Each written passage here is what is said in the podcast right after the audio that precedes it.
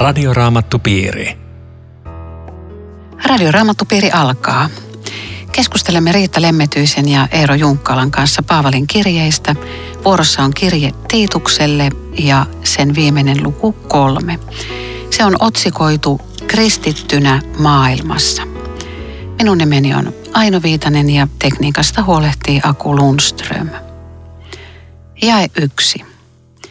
Muistuta heitä kaikkia, että heidän on toteltava esivaltaa ja viranomaisia ja oltava näille kuuliaisia ja valmiita tekemään kaikkea hyvää. Tottele esivaltaa ja viranomaisia. Se alkaa, että muistuta.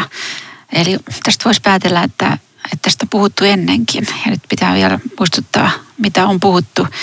Ja olisiko se vähän niin kuin tämmöinen vaikeakin juttu, koska Rooman esivalta, jos keisari Neero oli se, joka piti valtaa tuolloin, niin ei ollut ihan yksi yhteen, että ollaanko me kuuliaisia nyt enää tämmöiselle. Kristitty noudattaa sen maan lakia, jossa hän asuu. Tämä on pääsääntö. Että sehän on roomalaiskirjeen 13. luvussa kaikkein seikkaperäisemmin Paavalin teksteissä kuvattu tämä tilanne. Jokaisen on suostuttava, mä luen sieltä, esivaltansa alaisuuteen. Eihän ole esivaltaa, joka ei olisi Jumalalta peräisin. Häneltä ovat vallankäyttäjät saaneet valtuutensa, joka vastustaa esivaltaa, nousee Jumalan säädöstä vastaan. Eli se on tosi vahva ilmaus, erityisesti kun on toi, minkä sä Riitta sanoit, että se esivalta ei ollut kristitty esivalta. Se on todella kiinnostavaa, että tämä on kristityn asenne esivaltaa niin kuin lähtökohtaisesti, että se on Jumalan asettama silloinkin, kun se ei ole ihanteellinen eikä hyvä ja saattaa jopa vainota kristittyjä pahimmassa tapauksessa, niin sen alle alistutaan. Joo, mutta olisiko tässä sitten jonkinlaista rajankäyntiä valmiita tekemään kaikkea hyvää, eli niin kauan kuin tämä on mahdollista, kaikkea hyvää Jumalan tahdon kanssa sopusoinnussa olevia asioita, mutta sitten jos se ei enää ole tätä kaikkea hyvää, niin siinä sitten kristitty miettii, että mitä mä teen. No ainakin apostolien teossa Pietari heti ottaa yhden kohdan, jossa he eivät tottele. Heidät vapautettiin sieltä vankilasta ja niitä vannotettiin, että ette kyllä puhu tuosta Jeesuksesta. Niin hän sanoo siihen heti, että päättäkää itse, kumpaa tulee totella enemmän, Jumalaa vai esivaltaa. Että kyllä Jeesuksesta saa ja tulee puhua. Apostolien teot 4.19. Joo, se on poikkeus tästä säännöstä ja se on kristityt oikeastaan aina ymmärtäneet, että silloin kun Jumalan sanan levittämistä yritetään tukahduttaa, emme tottele, tai silloin, kun meitä käsketään tekemään selvästi jotain Jumalan sana vastaan, emme tottele. Eli jossain tulee raja vastaan, jolloin kristitty sanoo kuitenkin esivallalle ei. Sitä voi tulla semmoisia, mä ainakin ajattelisin, ikään kuin rajatapauksia, että kuinka paljon kristitty saa ikään kuin nousta vastustamaan huonoksi kokemaansa esivaltaa.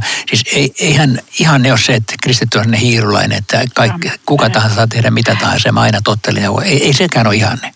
Se on vaan sellainen niin rakenteellinen kuvio, että Jumala on asettanut noin meidän yläpuolelle ja lähtökohtaisesti me kuuntelemme, mutta voi tulla asioita. Sanotaan vähintäänkin me voimme kritikoida. Kyllä kristitty saa olla oppositiossakin. Ja totta. Ja Rooman vallan aikanahan suuri kysymys oli se, että keisarit halusi olla Jumalan veroisia ja heitä piti Jumalina palvella ja tästähän sitten painot lähti liikkeelle oikein suuresti, koska tämä oli mahdotonta. Jae 2.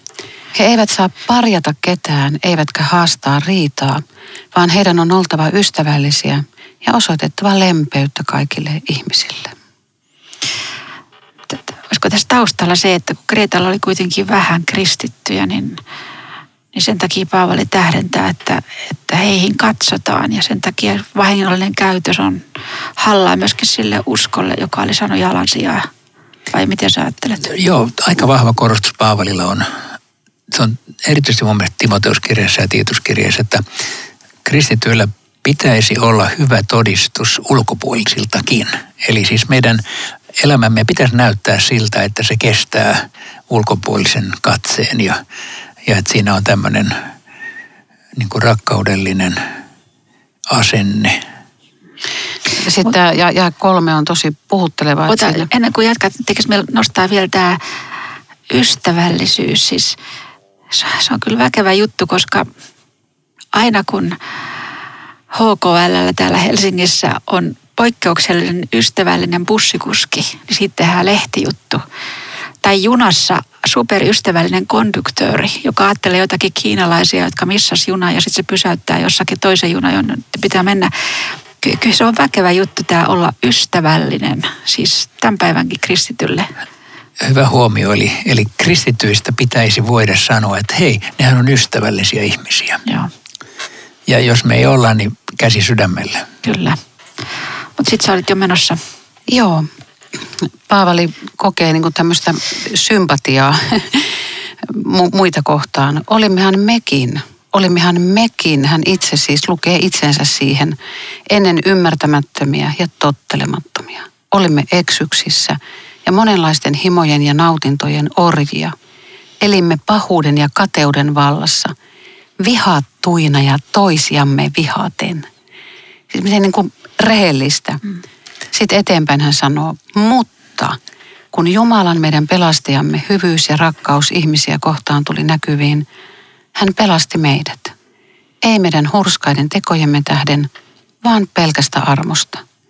Hän pelasti meidät pesemällä meidät puhtaiksi, niin että synnyimme uudesti ja Pyhä Henki uudisti meidät. Nyt vanhassa käännöksessä on näin, että uudesti syntymisen peson ja Pyhän Hengen uudistuksen kautta. Mitä tämä tarkoittaa jakeessa 5? Mennään siihen kohtaan. Peruutetaan. Jaatte 3, mä mietin, että siis kun Paavali kuvaa, minkälainen hän on ollut aikaisemmin.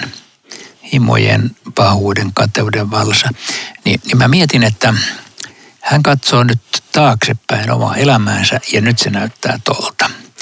Mutta olisikohan hän ollut valmis allekirjoittamaan tämä silloin, kun hän eli Jeesusta tuntematta, että olisikohan voinut sanoa, että minä olen himojen ja nautintojen orja, elän pahuuden, kateuden vallassa ja vihaan toisen. Hän olisi kertonut, että ei, en mä tollainen ole. Joo. Luulisin. Ihan koska hän oli vilpitön fariseus, ja joka teki siis täysillä hyvää. Hän teki otsahiessä hyvää, ja ainakin kuvitteli tekevänsä. Mutta nyt kun hän katsoo taaksepäin, niin se näyttääkin pahalta. Eli siinä tulee tämmöinen, näin mä kuvittelisin, tämmöinen ikään kuin uusi näkökulma, että hetkinen, se oli kyllä loppujen lopuksi tällaista, vaikka se silloin ehkä näytti ihan oikealta elämältä. Eikö se jossain sanokin aikaisemmin ensimmäisissä kirjeissä, että hän oli niin kuin viimeisen päälle fariseus, mutta nyt hän lukee sen roskaksi.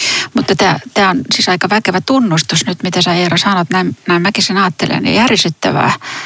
Että hän kertoo, miltä se nyt näyttää, kun Jumala on kirkastanut oman olemuksensa. Ja meillähän se tavallaan kertoo siitä, että millainen on ihminen ilman, ennen kuin Jumala on tullut todelliseksi hänelle. Hän on ihan samanlainen jokainen meistä. Joo. Mä vielä vähän niin kuin tätä, en ehkä nyt kritikoi, mutta mä mietin, että mä oon tullut uskoon nuorena. En mä voi sanoa, että mä olin ennen tämmöinen pahuuden ja kateuden vallassa ja vihasin toisia. En mä osaa tämmöistä sanoa, mutta että ehkä siis jos aikuisena tulee uskoon, niin on vähän enemmän ehtinyt tekemään syntiä. mutta tämä on aika raju, tämä raju kuvaus niin kuin siitä elämästä, joka on Kristuksen ulkopuolella. Ja semminkin tämä vihattuinen ja toisiamme vihaten, kun jos ajattelee taas sitä Kreettaa, siis silloinhan vannottiin kreikkalaisen moraalifilosofian nimeä tai juutalaisen etiikan ja nykyihminen humanismi tai ihmisoikeudet, ja ne tekee maailmasta paremman. Ja silti tämä analyysi on totta. Täällä eletään vihattuina ja toisiamme vihaten. Niin, jos katsoo näin maailman perspektiivissä, katsotaan televisio-iltauutisia, niin ei mitään muuta kuin toisiaansa vastaan tappelu. Se on kaunis puheesta huolimatta. Joo. Ja sitten tulee tämä iso uutinen, mutta kun. Ja vanha käännös on mulle jäänyt mieleen, kun se on niin herkkä se, kun Jumalamme hyvyys ja ihmisrakkaus ilmestyy. Musta se jotenkin on koskettava ilmaus, että näin taivaasta meitä katsellaan. Siis ihmisrakkaus, onko se parempi kuin tämä rakkaus ihmisiä kohtaan? No, kun puhutaan Jumalasta, niin se on jotenkin aika koskettavaa, että kun Jumalan ihmisrakkaus rakkaus ilmestyi. Se on jäänyt mulle soimaan jouluevankeliumista. Okei, joo. Mutta sä oot vaan mieltynyt vanhoihin käännöksiin. Mun mielestä se on huono käännös, mutta rakkaus ihmisiä kohta, ei puututa siihen. Mutta se on tärkeä asia. No mäkin jään nyt vielä tuohon kolmoseen kiinni, kun siis totta kai ihminen, joka on tullut nuorena uskoon, niin ei ole sillä tavalla varmaan rypenyt maailmassa, niin kuin joku, joka on sitten aikuisena saanut armon tulla. Mutta onhan nekin sitten... Kuitenkin on sitä semmoista, voi olla sisäistä kateutta, ylpeyttä, omahyväisyyttä, että no tohon syntiin mä en ole ainakaan langennut. Ja syntiä mä en ole ainakaan tehnyt. Ei, mutta mulla on sillä, että ne on tullut jälkeenpäin. Ei mulla sillä, mä silloin ollut kateellinen, mutta nyt mä oon.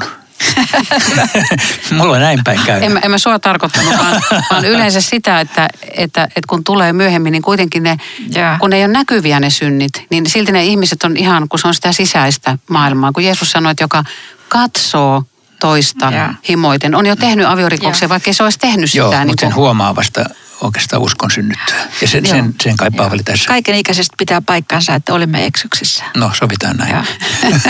Sitten hei, nämä hyvät uutiset. Niin, mitä se on tämä siis armosta pelastettu, mutta mikä on uudesti syntymisen peso ja pyhän hengen uudistus? Ei se voisi miettiä tätä, miten Jumala lähestyy ihmistä. Hän pelasti meidät. Siis kaikki ihmiset oli viime kädessä Jumalan vihollisia ja siinä mielessä... Tämmöinen strategia, joka ei maailmassa noin muuten vakuuta, että jos sä vihollisia lähestyt, niin sulla on voimaa. Sä oot kerrot, että kuka täällä on Herra ja maailman muuttaa vain, jolloin kovat keinot. Ja tässä on sitten se herkkyys, että kun Jumala tuli pelastamaan, hän valitsi tien, hyvyys ja rakkaus. Ja sitä kautta alkoi maailman valloitus. Ja pelkästä armosta, sanotaan tässä. Ja sitten, että hän pelasti meidät. Että se on, aloite on hänellä, hän tekee sen. Me ollaan vaan siinä objekteja, meidät on pelastettu. Ja sitten tässä on nämä välineet, joilla hän pelastaa pesemällä puhtaaksi, joka kyllä täytyy viitata kasteeseen. Ja sitten tapahtuu uudesti syntyminen, joka on uskon syntyminen.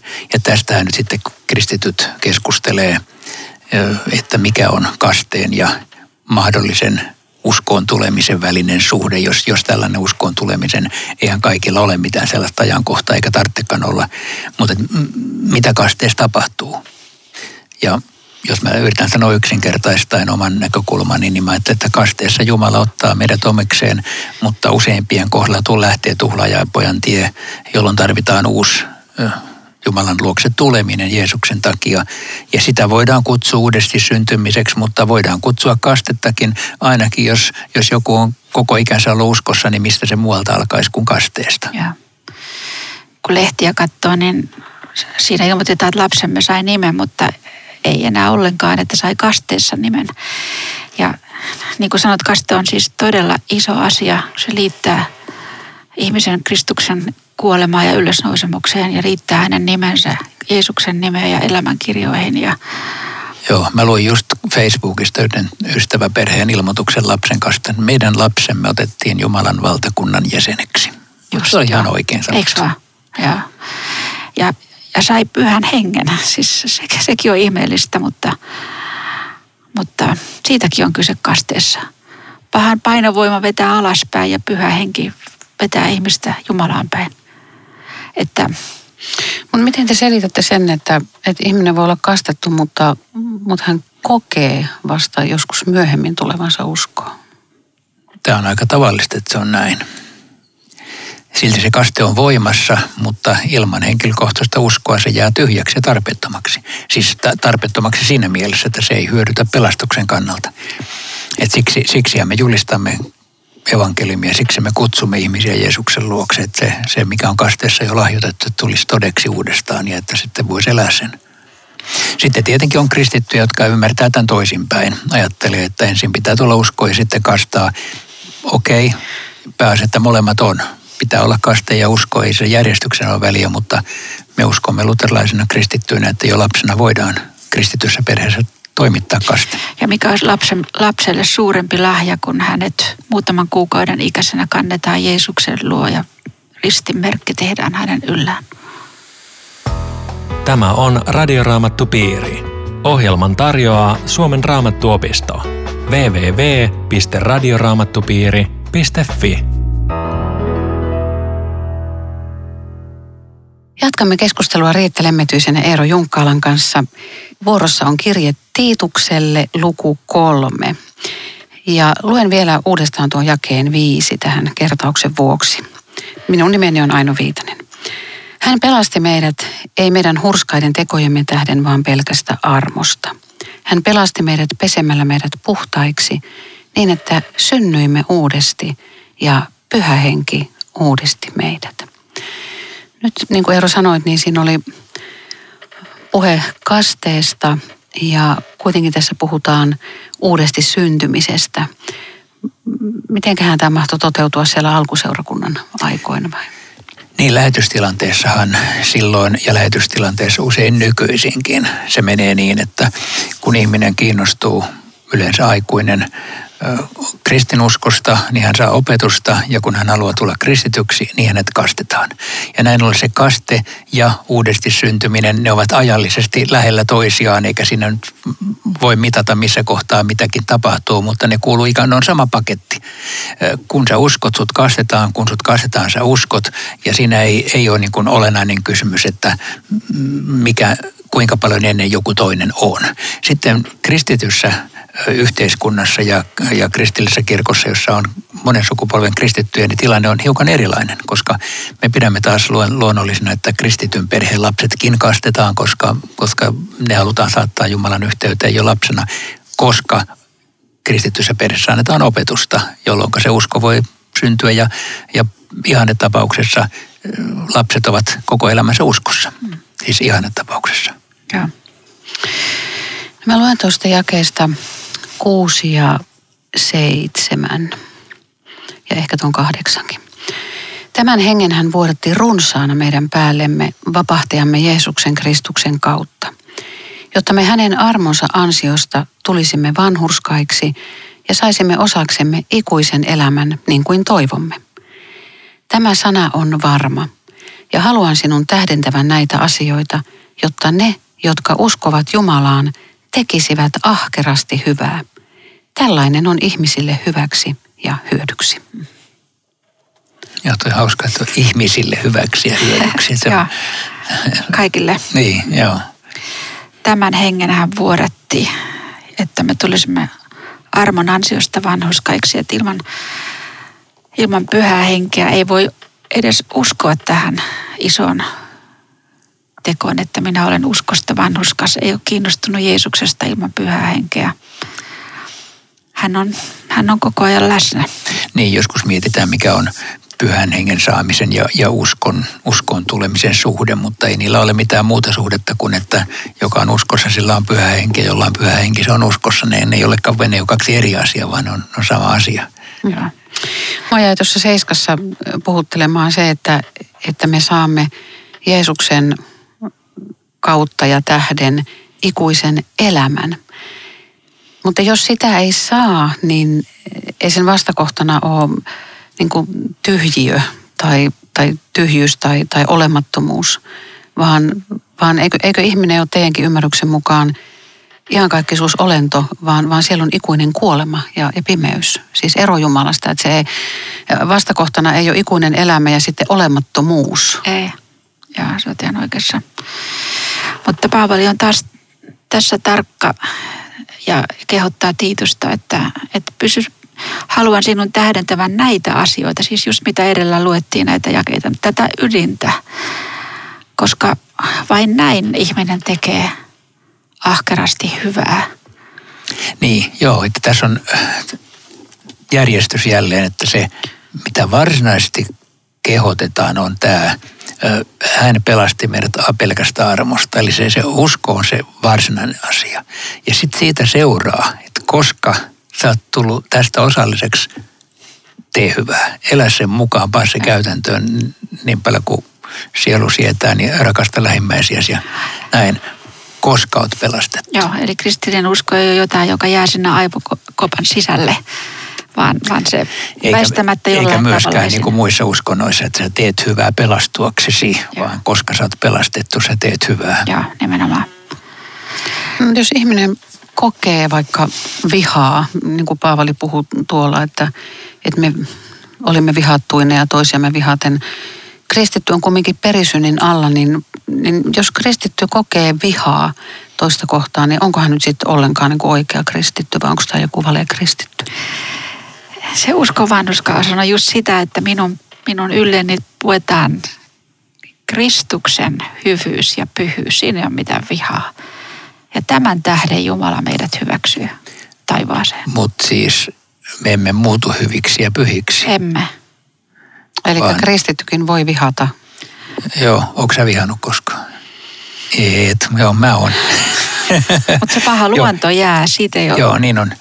Se on tärkeä kuitenkin, hirveän hyvä kysymys, koska... Siis tämä on sitä kilvoittelun piiriin. Niin on, ja siis, että kristitty voi tunnistaa itsessänsä mahdollisuuden kaikkiin mahdollisiin synteihin. Hän siis ei muutu sellaiseksi, että yhtäkkiä hän on täynnä pyhyyttä ja hyvyyttä. Mutta nämä kehotukset muistuttaa meitä siitä, että suunnatkaa tähän, tähdätkää tähän. Toi on teidän elämänne kulkusuunta ja antakaa Jeesuksen vaikuttaa niin, ettei nämä synnit ei saisi valtaa teissä, vaikka ne on läsnä. Ja sitten aina uudelleen kuitenkin muistaa, että Jumala pelasti meidät pelkästä armosta. Se koskee myöskin sitä kristittyä, joka kärsii vihasta itsessään. Kun mä mietin, kun tässä on, että pitää totella esivaltaa viranomaisia. Jos me mietitään nyt Jeesusta siellä, että viranomaiset sanoo, että ristiinnaulitaan ja mä pesen käteeni tästä hommasta ja Pilatus ja sitten ne tulee ne virkamiehet ja naulitsee sen ristille ja sitten ne ihmiset siellä pilkkaa sitä ja Jeesus on niin täynnä rakkautta ja siis on niin kuin itsessään se rakkaus, että anna anteeksi, että ne ei ymmärrä mitä ne tekee. Siis mun ei tarvitse kun liikennevaloissa joku töppöilee tai törttöilee, niin mulla meinaa keskisormi nousta. Että siis, että mikä on se rakkauden määrä, mikä Kristuksessa on. Joo, ja siitä meitä kehotetaan ikään kuin ottamaan sitä voimaa ja suuntaa elämälle, vaikka me ei saa asua kukaan täällä. Kristuksen rakkaus on vuodatettu meihin Pyhän Hengen kautta. Sitä voi kokea sitä rakkautta jopa joskus liikenteessä. Mutta sitten tulee taas tämmöinen tähdellinen kehotus välttää sukuluetteloita. Ja typeriä väittelyitä, mutta mä oon aika usein väittelyissä mukana. Ai. Mut teikö sä väärin nyt ehdosi? Joo, mutta sä ehkä väittelet sillä missiolla, että totuus kirkastuisi. Mutta Paavali näkee, että nämä on sen verran typeriä, että tässä ei kukaan siirry. No kiitos, kun yrittäisi kaunistella mun väittelyjä. Tässä ei kukaan siirry kuolemasta elämään. Niin, tässä Paavali kokee, että ne on hyödyttömiä ja turhia. Onneksi tässä sanotaan, että vältä typeriä väittelyitä. Niin, että voi olla fiksuja väittelyitä. Voi, siis nimittäin apologiahan on sitä uskon puolustamista, jossa me ikään kuin jo voimme joutumaan ikään kuin väittämään tätä uskoa oikeaksi ja toista uskoa vääräksi. Ja kun kysymys on kuitenkin, että ihmisiä voitettaisiin uskolle ja Kristukselle, niin sen takia nämä on entistä kehnompia nämä väittelyt ja sukuluettelot tämmöisissä raameissa. Tulee vaan mieleen, että jos joku pelastusvene lähtisi meripelastustehtävään, jossa on purjevene kaatunut ja sitten rupeekin väittelee siinä veneessä, että työvuorossa tai kuka istuu missäkin. Ja toiset hukkuneet odottaa pelastajaa, niin yhtä tyhmää on nämä väittelyt suhteessa, mitä meillä uskossa on tarjota. Joo, toi on tosi hyvä. Niin on. Mä en tiedä, mitä nämä sukuluettelut tässä tarkoittaa. Raamatussahan on muutama sukuluettelu, ja ne ei suinkaan ole turhia eikä typeriä. Mä oon lukenut tämmöisen jutun, että oli juutalaisilla varsinkin semmoinen suuri mielenkiinto näihin sukuluetteloihin, jota he itse täydensivät naisten nimille ja sitten perhekertomuksille. Ja oli semmoisia kokonaisia sarjoja, mitkä sitten eteni, koska ne oli jännittäviä ja niitä kierrottiin sitten näihin olemassa oleviin sukuluetteloihin. Tämmöinen... Menikö se on niin kuin aika hukkaa vai? Ajan hukkaa ja semmoista, se on niin kuin tarua. No mitäs nyt kaikki sukututkijat, jotka on innostuneet sukuun? Joo, ei. Se on sitten ihan toinen kategoria. Mutta kartta harhaoppista. Joo, tämä on kova juttu. Niin ja on. Kuka uskaltaa sanoa, että kuka on tänä päivänä harhaoppinen ja sitten pitäisi varoittaa. Tämä on kova karta harhaoppista ihmistä, kun ensin olet ojentanut häntä kerran tai kahdesti. Tätä kyllä tapahtuu aika harvoin. Ainakin noin luulisin henkilökohtaisella tasolla. Ja toisaalta olen sitä mieltä, että parempi, että ei ihan hirvittävän usein tapahdukaan sen takia, että me voimme sitten myöskin iskeä kirveemme kiveen, jos me rupeamme niin kuin kovasti nokittelemaan vähän joka suuntaan. Mutta tämä on kuitenkin tässä tosiasia nyt, josta meidän pitää miettiä, että milloin se tulee voimaan. Mä muistin yhden jakeen, joka meillä on aikaisemmin ollut täällä, toinen Johanneksen kirja. Siis sanotaan näin, että siis harhaopista, jokainen, joka ei pysy Kristuksen opetuksessa, vaan tuo siihen jotakin lisää, on vailla Jumalaa. Jokaisella, joka tässä opetuksessa pysyy, on sekä isä että poika. Hän tuo siihen jotakin lisää, mitä Jumalan sanassa ei ole. Toi on musta hyvä sen takia, että siis mikä tahansa erilainen oppi ei ole välttämättä harhaoppia. Meillä on kirkkokunnilla on erilaisia käsityksiä, kristityillä on erilaisia käsityksiä eri asioista, mutta ne ei ole vielä välttämättä kategoriassa harhaoppi, mutta toi mitä sä luit on. Joo. Eli että silloin kun niin Kristus asetetaan sellaiseen valoon, että ei riitä Kristus, tarvitaan jotain muuta, tai siis pelastuksen ydin hämärtyy, silloin me sanotaan stop, harhaoppia. Joo. Mun tulee mieleen Johanneksen ilmestys täältä nämä luku 22 ja jakeet 17 ja 18 ja 19. Henki ja morsian sanovat, tule. Joka tämän kuulee, sanokoon, tule. Joka on janoissaan, tulkoon. Joka haluaa, saa lahjaksi elämän vettä. Jokaiselle, joka kuulee tämän kirjan ennussanat, minä vakuutan. Jos joku panee niihin jotakin lisää, panee Jumala hänen kärsittävikseen ne vitsaukset, joita tässä kirjassa on kerrottu. Ja jos joku ottaa pois jotakin tämän profetian kirjan sanoista, niin Jumala on ottava pois sen osan, mikä hänellä on elämän puuhun ja pyhään kaupunkiin, joista tässä kirjassa on kirjoitettu. Siinä on sama asia. Panee lisää, ottaa pois. Harhaa. Häntä pitää varoittaa. Se on vakava juttu. Jos hän ei kuuntele, hän tuomitsee itse itsensä. Eli tajuaa, että Jumala on häntä vastaan. Sitten tulee lopputerveisiä. Joo, tämä on hauska, että Paavali aina lähettää terveisiä. No raamatullinen juttu, ne terveiset loppujen lopuksi. Niin, se kuvaa sitä semmoista inhimillistä kanssakäymistä, joka kuuluu ilman muuta myöskin tähän kristillisen seurakunnan elämään, että me tarvitsemme toisiamme, me muistamme toisiamme, me rukoilemme toistemme puolesta ja kiva, että Paavalikin lähettelee terveisiä. Kaikista näistä kavereista ei tiedetä. Tykikos taitaa olla tuttu, mutta muut on ehkä vähän vieraampia. Mutta se, mihin Paavali tässä kiinnittää huomiota, on hedelmää tuottava usko ja että myös meikäläisten on tarpeen vaatiessa tehtävä hyvää. Eli se tarkoittaa, että kaikki sanat, mitä on sanottu muille, sanotaan myös meille. Armo teille kaikille. Radioraamattupiiri. Kiitos jälleen mukana olosta. Rukoilemme yhdessä. Jeesus, vaikuta sinä meidän jokaisen elämässä niin, että meidän uskomme ei jää hedelmättömäksi. Auta meitä ahkerasti tekemään hyvää. Pidä huolta meistä kaikista. Aamen. Tavataan viikon kuluttua. Hei. Radioraamattupiiri. www.radioraamattupiiri.fi